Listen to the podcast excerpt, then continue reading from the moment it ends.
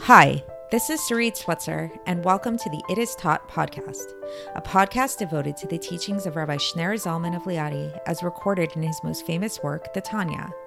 My hope for this show is to make these teachings accessible and relatable to the average person, regardless of prior Jewish education or affiliation. The episodes follow the prescribed daily study portions and are meant to serve as practical lessons in how to live your life as your true self and develop an authentic and powerful relationship with your Creator. I have personally experienced the effects the study of this work has had on me, and I'm excited to share what I can of this knowledge with you. So please join me on this journey of learning, self growth, and connection with your source.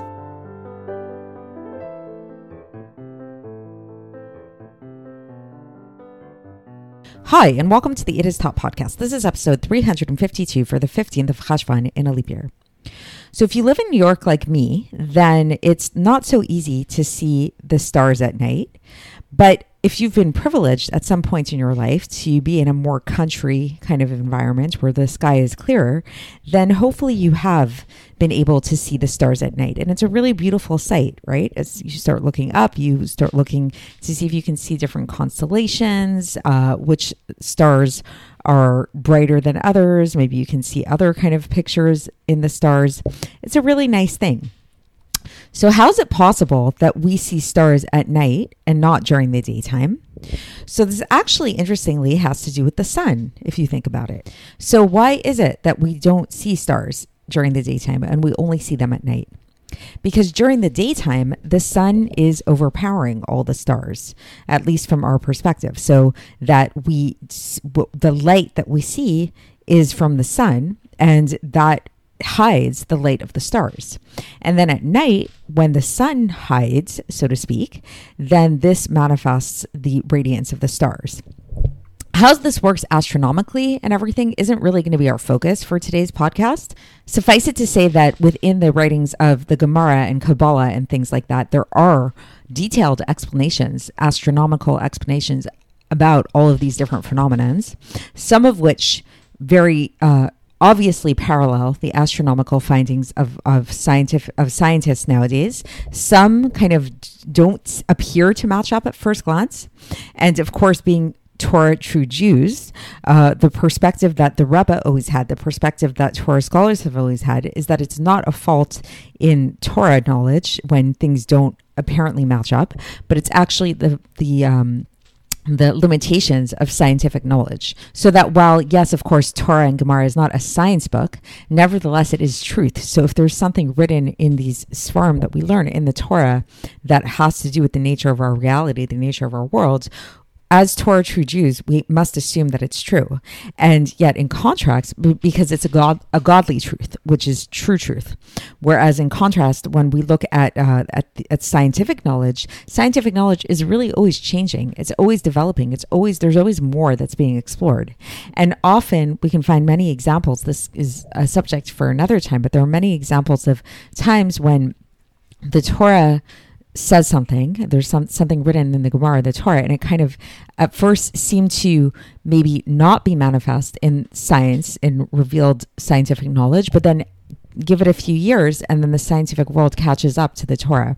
This happens more often than not, and there are many things to this day that science is still very much behind in terms of. So that's just sort of a little bit of a tangent in terms of something we're going to be talking about today in terms of this the stars and the sun and all of that and how it is that the sun actually influences the light of the stars at least in terms of our perception of them. So how why are we talking about all this first of all? Like what is this whole discussion of the sun and the stars like why does this interest us?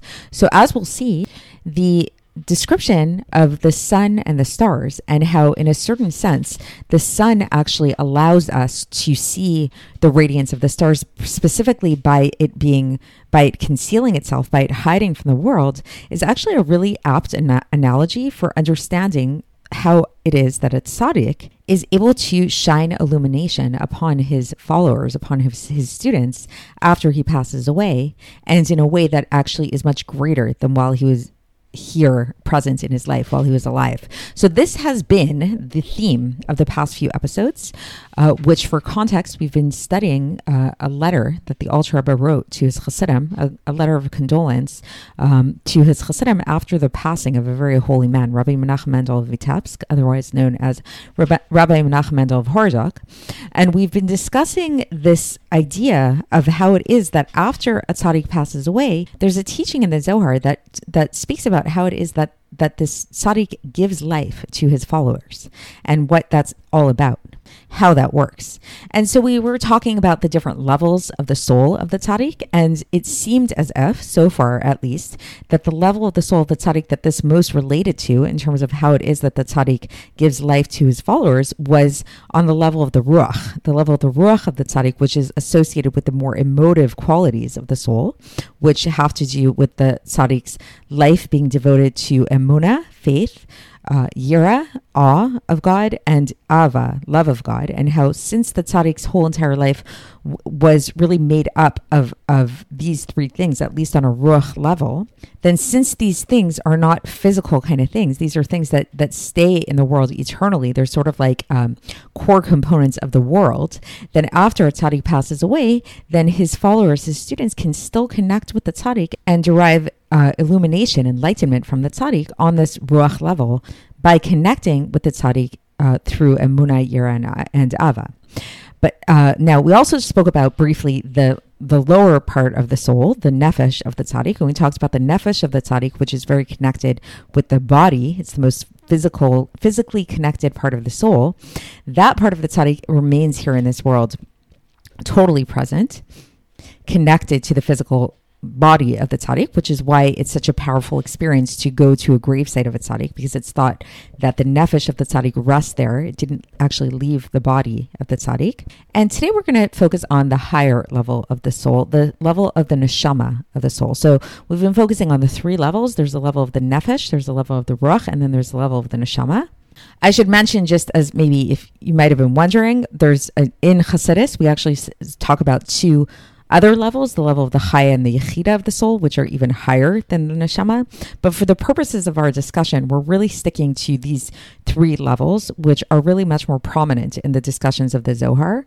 And so, for the sake of our discussion, the neshama is really this highest of the three levels. There's the level of the nefesh, which is totally connected to the body and doesn't leave the body even after the tzaddik passes away. Then there's the level of the ruach, which remains somewhat attached to the physical world through the tzaddik's faith, awe, and love of God, but also part of the ruach ascends upwards after the tzaddik passes away. And then there's the level of the neshama, which, as we learned, totally ascends upwards.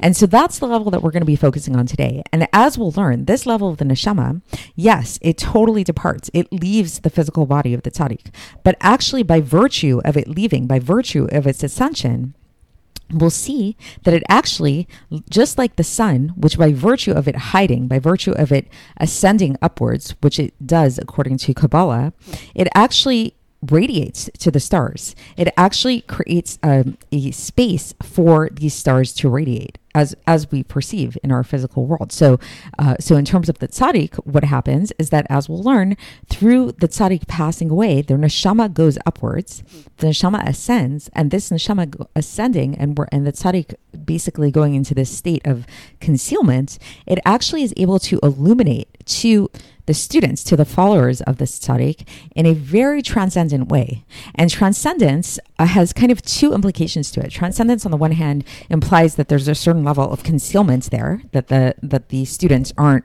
necessarily aware of this illumination that they're receiving.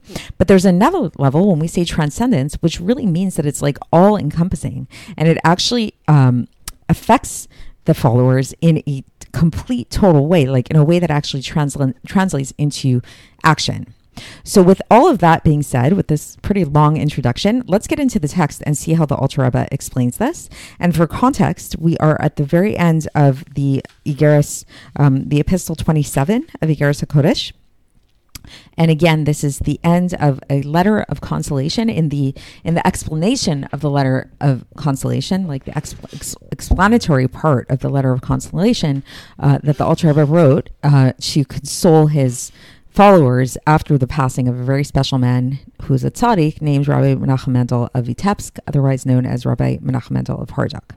So the Alter Rebbe begins here, and he says that there's another aspect, another type of illumination that go that shines upon the students of the tzaddik after they pass away, meaning in addition to the one that comes about through the ruach, uh, just this type of illumination does not become vested in their minds, like like really in their minds, the way the ruach one does. So the one the ruach illumination gets vested in their minds. They internal it becomes internalized within them. It's an internalized illumination. But this one that we're going to talk about today is one that shines upon them from below, from above and it comes from the ascension of the Ruach and the Neshama in its uh, source above, in this place called the Chakal Tapuchin Kadishin. Chakal Tapuchin Kadishin is Aramaic for the uh, the literal translation is the orchard of holy apples. What is this orchard of holy apples? So according so um, so according to Kabbalah, this orchard of holy apples is uh, is what is called the Sefira of Malchus in the world of Atzilus. This is Malchus of Atzilus. So this is that place that's like the the origin of all the souls. We brought up this place of Malchus of Atzilus many times in this podcast. And the reason why it's called the Orchard of Holy Apples is because supposedly this place, this, this abode of the souls, the origin of the souls, has a smell of apples. Actually, it smells like apples. So this is why it's called the Chakal Tapuchin Kadishin. And so, okay, so going back to our text, so now we're talking about this this uh, illumination that comes about that that shines upon the followers of the of the tzaddik from above, it comes about through the ascension of the ruach and the neshama to their source in this orchard of holy apples in this Chakal Tapuchin Kadishin.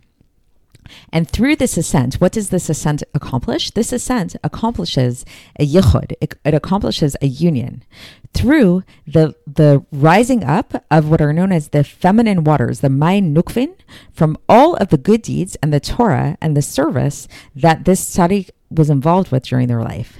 So basically, so what happens here is that the tzaddik lives their life, right? And they go through their life, they accomplish a lot of good things. After they pass away, then their uh, their neshama, as well as part of their ruach, ascends back up to its source above. And in addition to the neshama and the ruach ascending up, so do to do the good deeds that they did during their life go up. And in the source, what happens is the good deeds unite with they they create this union between these parts of their soul.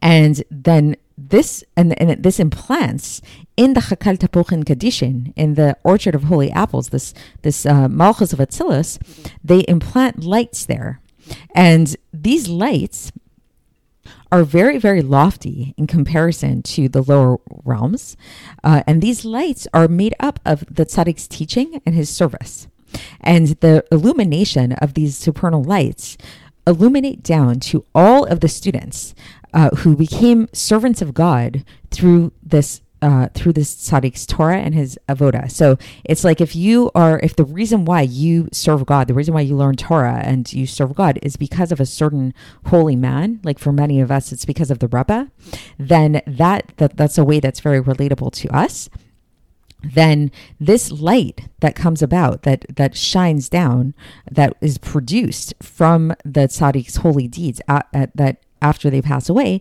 shines down to us, shines down to the students of the tzaddik. And this illumination radiates upon them from above.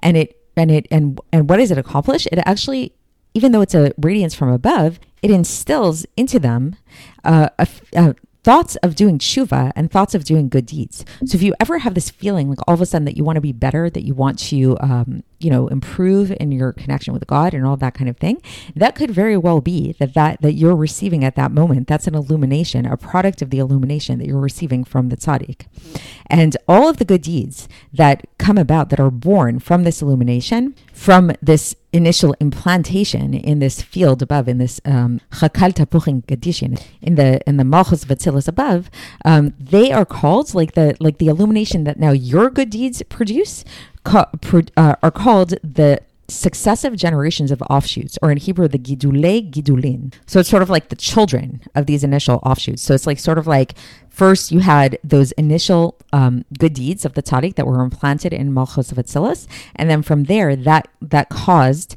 this illumination, and that that illumination inspires us, all of us, to or the students of the the tzaddik to do good deeds, and that those good deeds are creating um, it's their own illumination, and this is the gidule gidulin, the successive generations of offshoots that come about from that initial um, implantation from the tzaddik. And now this illumination is very much concealed. It's it's very hidden, with a great hiddenness.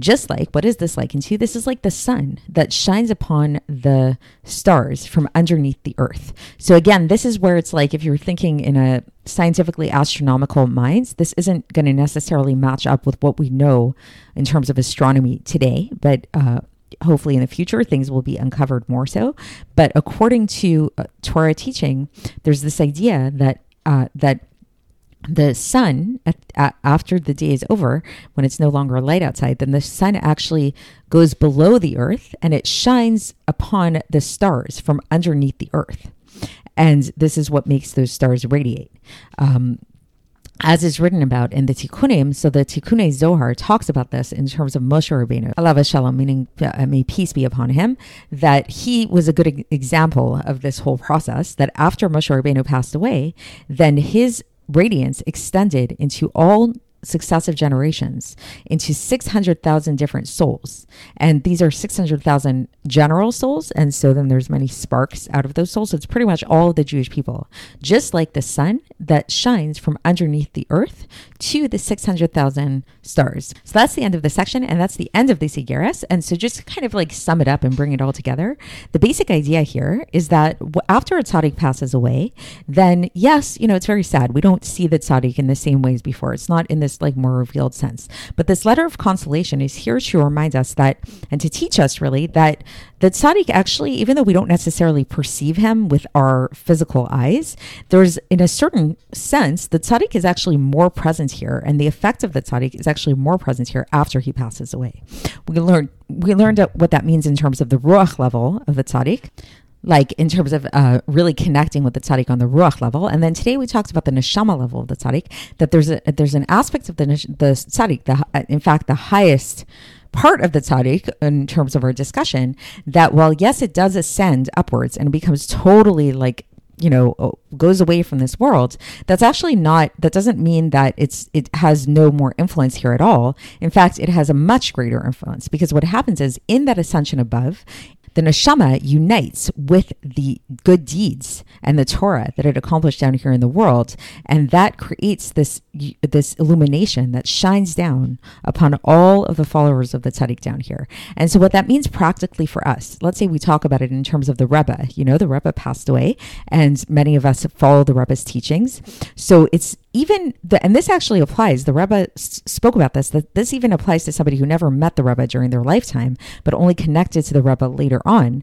That we actually are receiving, whether we're aware of it or not, we are receiving this radiance from the Rebbe's neshama in, in our lives, and this is often when people have this like um arousal to want to do good things or learn more Torah or whatever it is, then very possibly this is coming from that illumination from the tzaddik, from, from that transcendent level that's that's allowing you to shine just like a star.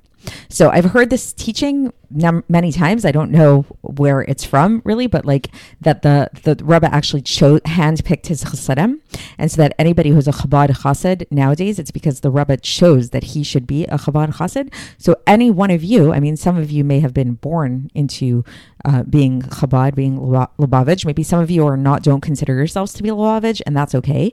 But those of you who, like myself, chose at a certain point in your life to to become connected to the Rebbe, to become connected to Chabad, there's this kind of idea that that didn't come out of nowhere, that this feeling to whether it might seem in a manifest way that you met a certain rabbi, you went to a certain class, you went to a gathering or whatever it is, and then you chose to do this. In fact, there were other workings that were happening above that that that perhaps the Rebbe himself shined his light upon you for your star, for your illumination to shine, and perhaps that is what instigated the process of you getting close to him and um, and you coming towards him. So that's it for today. And tomorrow we're going to begin a new epistle, which is another letter of consolation that the Alter Rebbe wrote to uh, to Rabbi Levi Yitzchak of Berdichev after his son passed away.